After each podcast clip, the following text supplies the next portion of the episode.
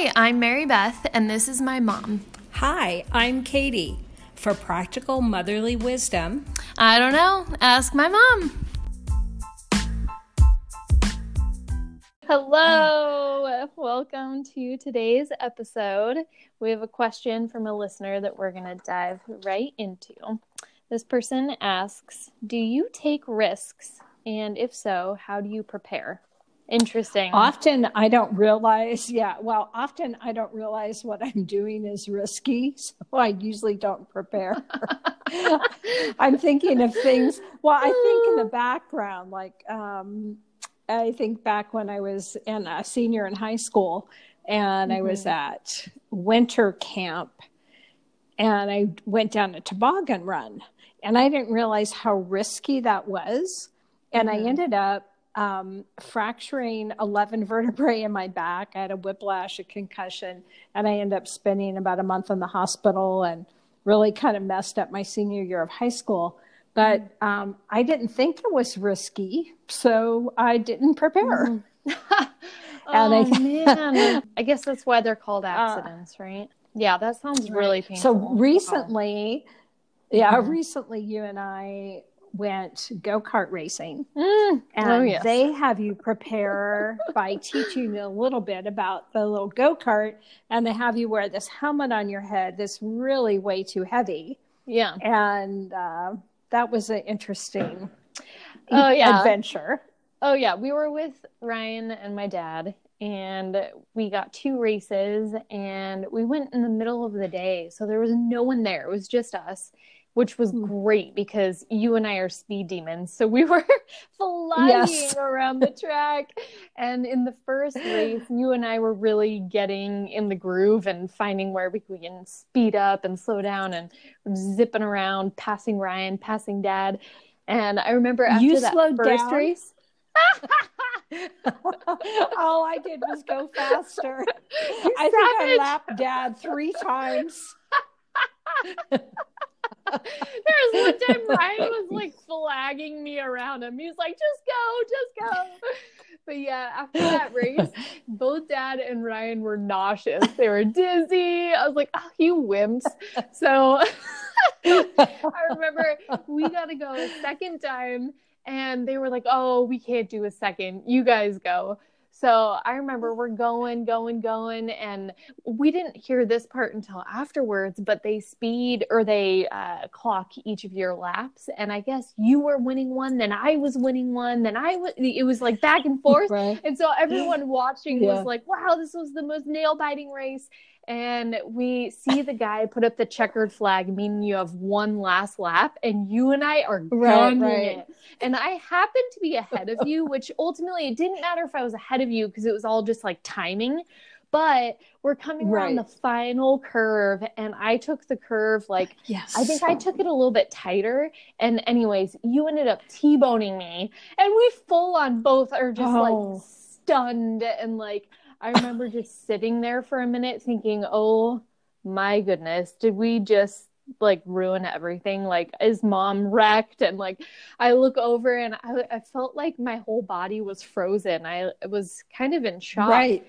And the guy came over uh, who was like helping with the flags and he was like, Are you okay? I'm like, I'm okay, but mom, are you okay?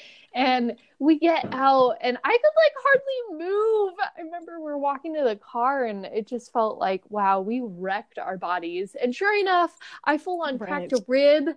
I had bruises all over my back because the seat is like this like hard plastic and I just like mm-hmm. banged from one side to another.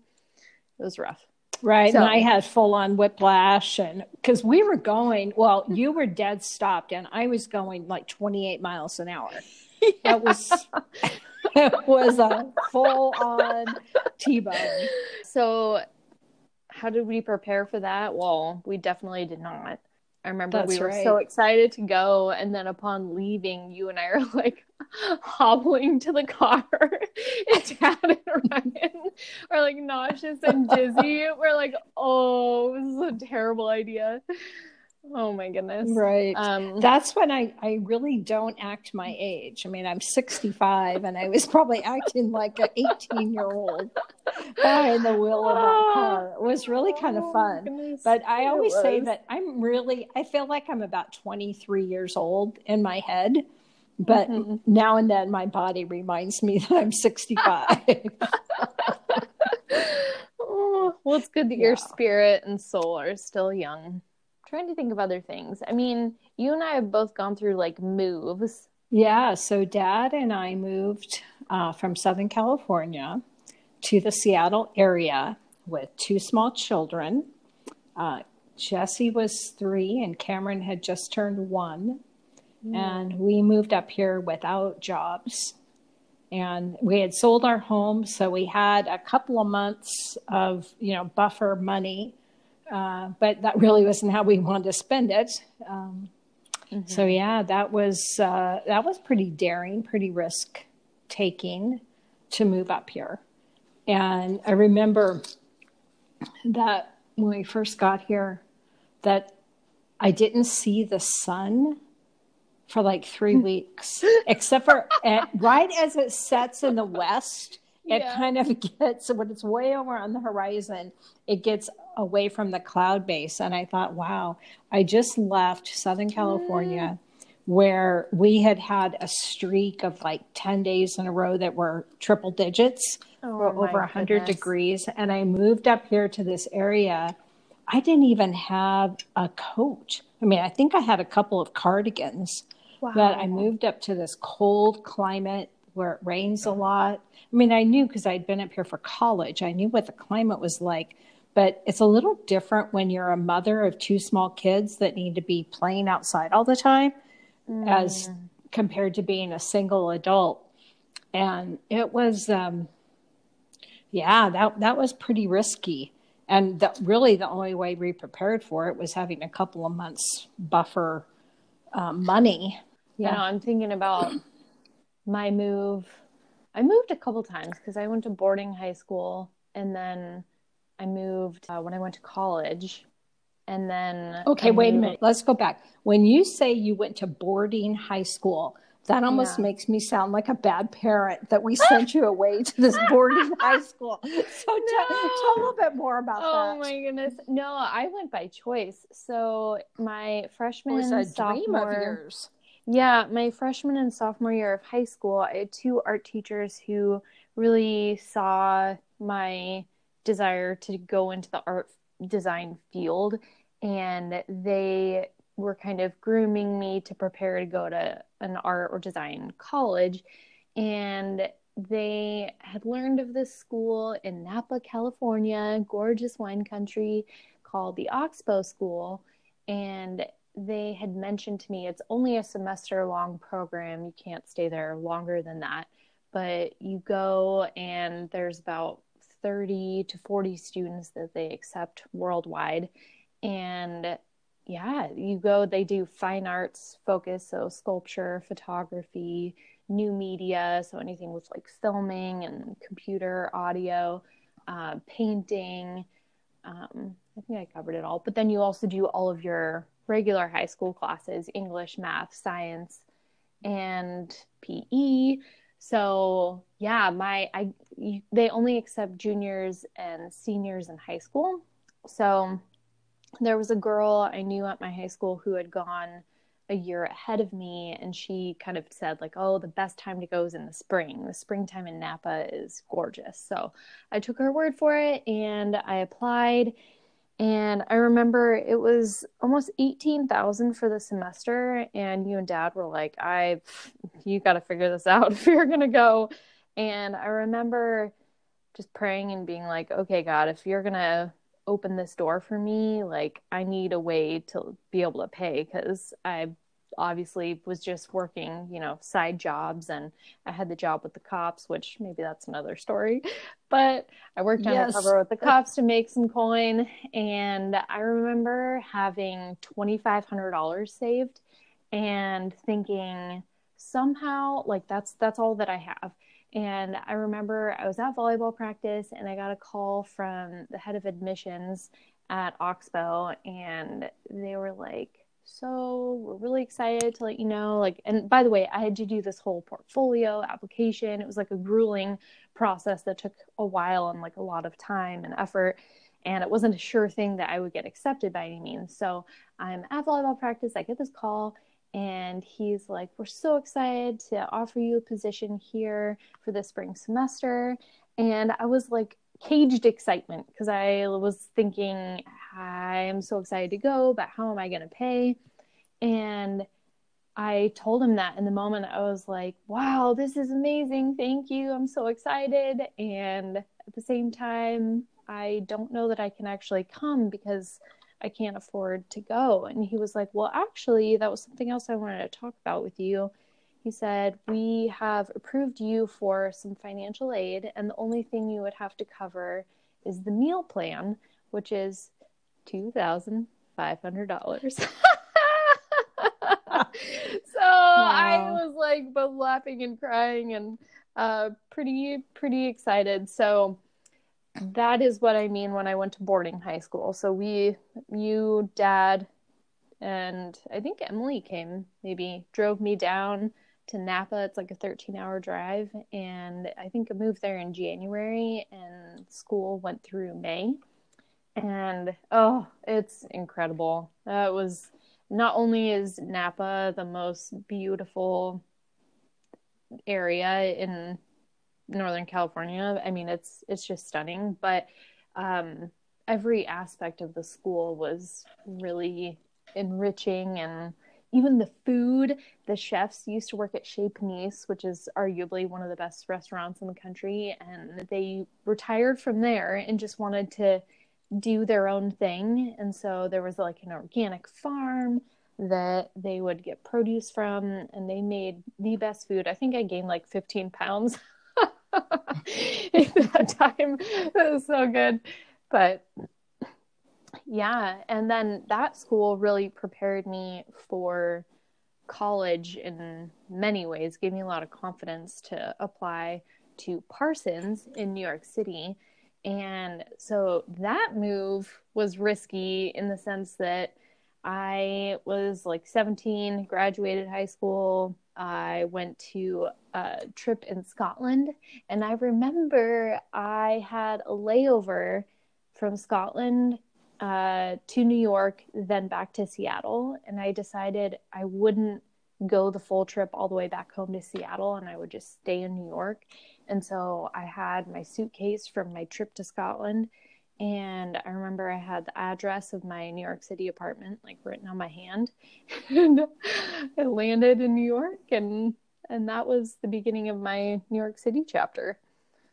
I think of another move though when I went to from New York to San Diego. I had met Ryan, who's now my husband, but I met him at my best friend's wedding in San Diego. And so we had dated long distance. He was living there, I was living in New York City. And we got to a point in our dating relationship where we were talking about marriage. And so I did the risky thing of quitting my job in New York City and moving to San Diego. And thankfully, welcoming me on the other end was Ryan with a ring and a proposal to get married. But I think there's maybe nothing more risky in life than getting married because you're sacrificing singleness and your own journey in life to then join it with someone else's, which I think it's risky because you don't know what that's going to turn out to be. But it's high risk, high reward. And hopefully, if you marry someone who's a good teammate, you accomplish so much more together. Uh, yeah. Any other risks that you're thinking of? Oh, I, I can think of something kind of risky. So, yeah. uh, background a little bit is that uh, my dad was a fireman for you know most of my growing up period, and that kind of always made us be prepared for different things. Um, he was always, um, you know, the the first aid guy, but just being a fireman, you're always prepared for an emergency. And so we kind of were that way as a family. And if we're, you know, we're driving, there's an accident, we always stopped. Or if anything exciting was happening, we were there to be part of it, right? Hmm. so you're probably thinking of things I've done while you Oh, were growing yes. up where I would Oh, always stop to help. Yep. I always stop to help people on the side of the road, or I'm always, you know, just seeing things that maybe other people don't see. Yeah. And so um, this would be the story I'm going to tell is probably about six months before I met your dad. And I was working um, in a little town called Montrose, California, kind of between La Crescenta and La Cañada, just a little itty bitty little town. And um, I was on my way to work and I saw this guy steal a woman's purse, like just run up alongside her, grab What? the purse off her shoulder. And he was running in the direction that I was driving. And so I thought, I'm going to get this guy. And so I'm like Starsky and Hutch. You probably don't know who that is, but I just start honking my horn as loud as I can. And it, it was early enough in the morning that there weren't too many cars parked on the sidewalk because it was actually Yeah. like on a on a uh, strip. Uh, there's like three blocks of stores, Yeah. and I was on that street and it was on that road. And I like drove up on the sidewalk and I'm honking my horn and I'm yelling at him. Not that he could roll down my window by then. And other people got involved. what? And there were three or four different cars, and we did get that guy. We pinned him in Oh and we got that gal's purse back. yeah. That's amazing. Wow. But yeah. Oh, that's good. Yeah. If there's if there is something going on and it's anywhere within my vision, I see it. and um, I seldom I seldom um, don't stop. I almost Mm. always stop. That is true. I remember Yes. this one winter where all of our neighbors were standing down at the corner where there's this turn, the road isn't banked right. And every year, sure enough, when it's icy and cold in Right. Seattle and maybe it snows, people end up in the ditch. And we do whatever we can to warn people. It's like we'll put signs up before this turn mm-hmm. that say slow down, turn ahead, you know, like we try. Yeah. And I remember this one year, one of our neighbors was so just like over it that he was like, you know, we've done our best. Let's all just go enjoy watching the idiots fall in the in the in the ditch. So we all have hot cocoa and we're standing there as like a neighborhood just watching people who aren't following the signs just come straight down the hill. And I remember you saw this car. It was it maybe it looked like a RAV4 or like a Jeep. Was it a Jeep? A Jeep Wrangler, maybe? But it was coming I don't down remember. it looked like okay we had like an ounce of grace towards this person because it looked like they actually tried to slow down and they just kept sliding all the way down the hill and i remember we're all standing there just you know slurping our hot cocoa wiping the marshmallows from our mouth. All of a sudden you decide like this this car is sliding and it's like literally maybe 10 feet from falling into the ditch and it's going really slow like maybe a couple miles an hour. And so you almost instinctively just like there's no one no other car in the road you just reach your hand out and grab the back end of the car and like the hulk you're like the hulk you just grab it and it stops and you were like you were like shocked and we were all Oh. shocked like what you just saved this car and we're all standing there like and then you kind of turn back and look at us like now what do i do but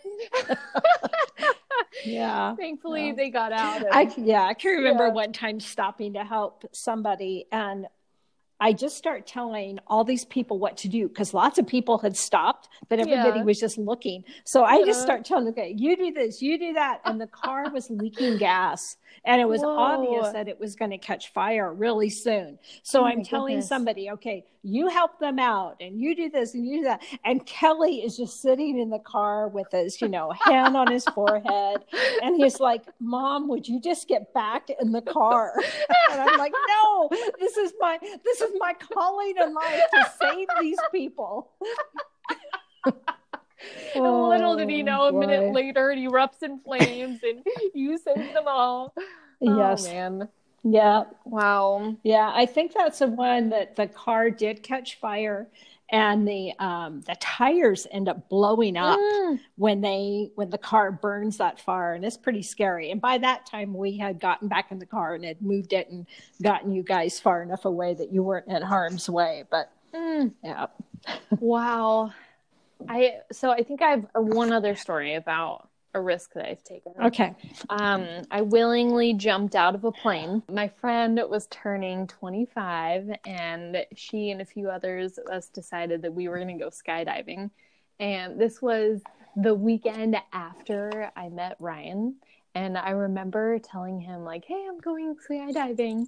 And he was freaking out because he was like, oh my goodness, I just met this girl and now she's jumping out of a plane. Like, she can't die.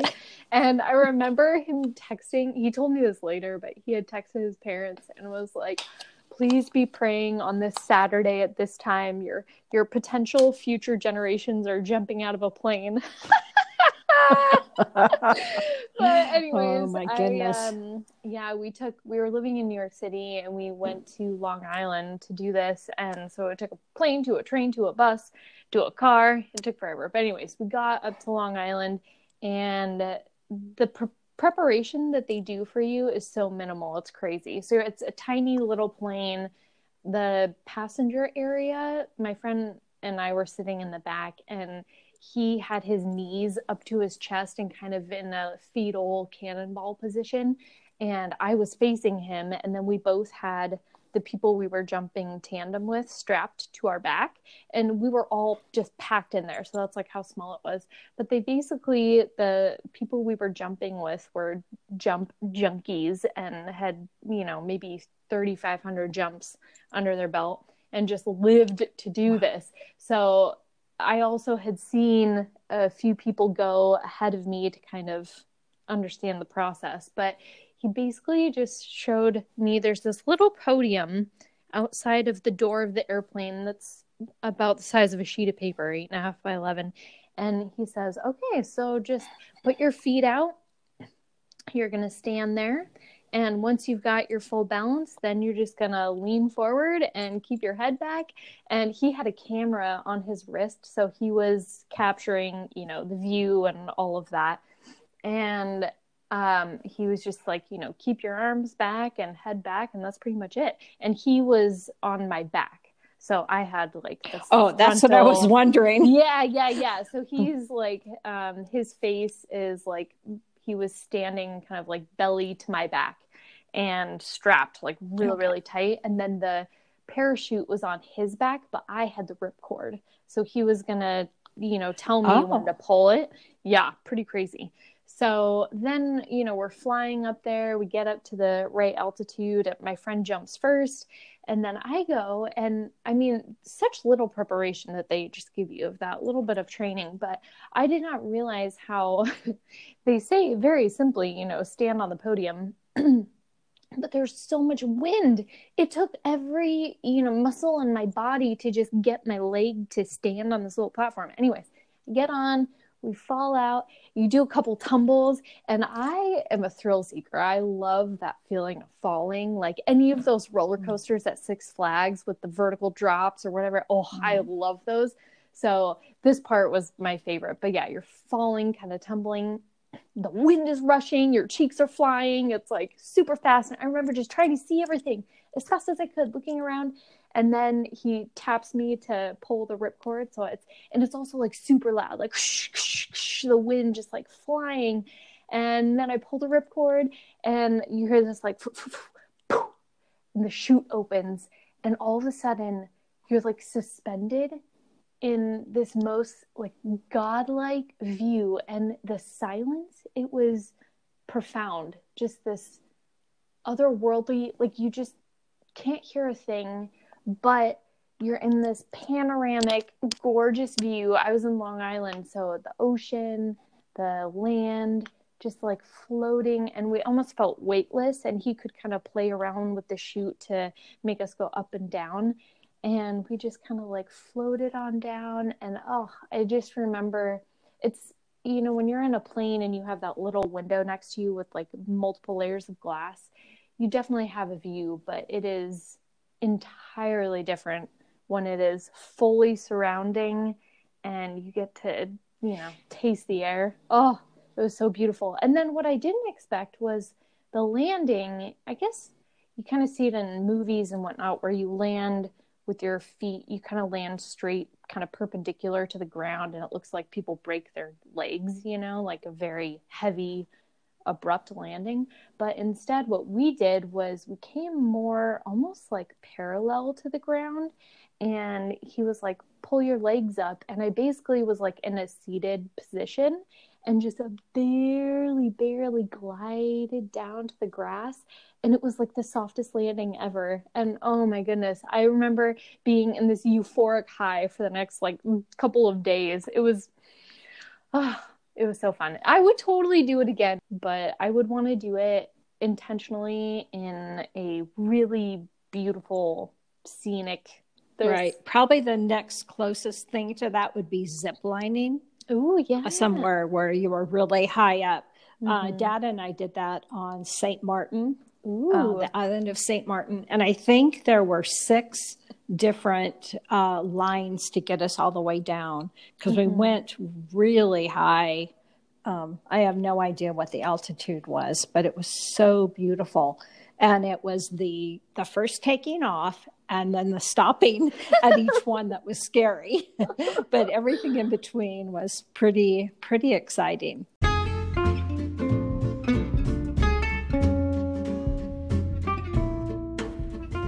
you for tuning in to today's episode. And please remember to email us your questions at idkaskmymom kt at gmail.com. Have a great day!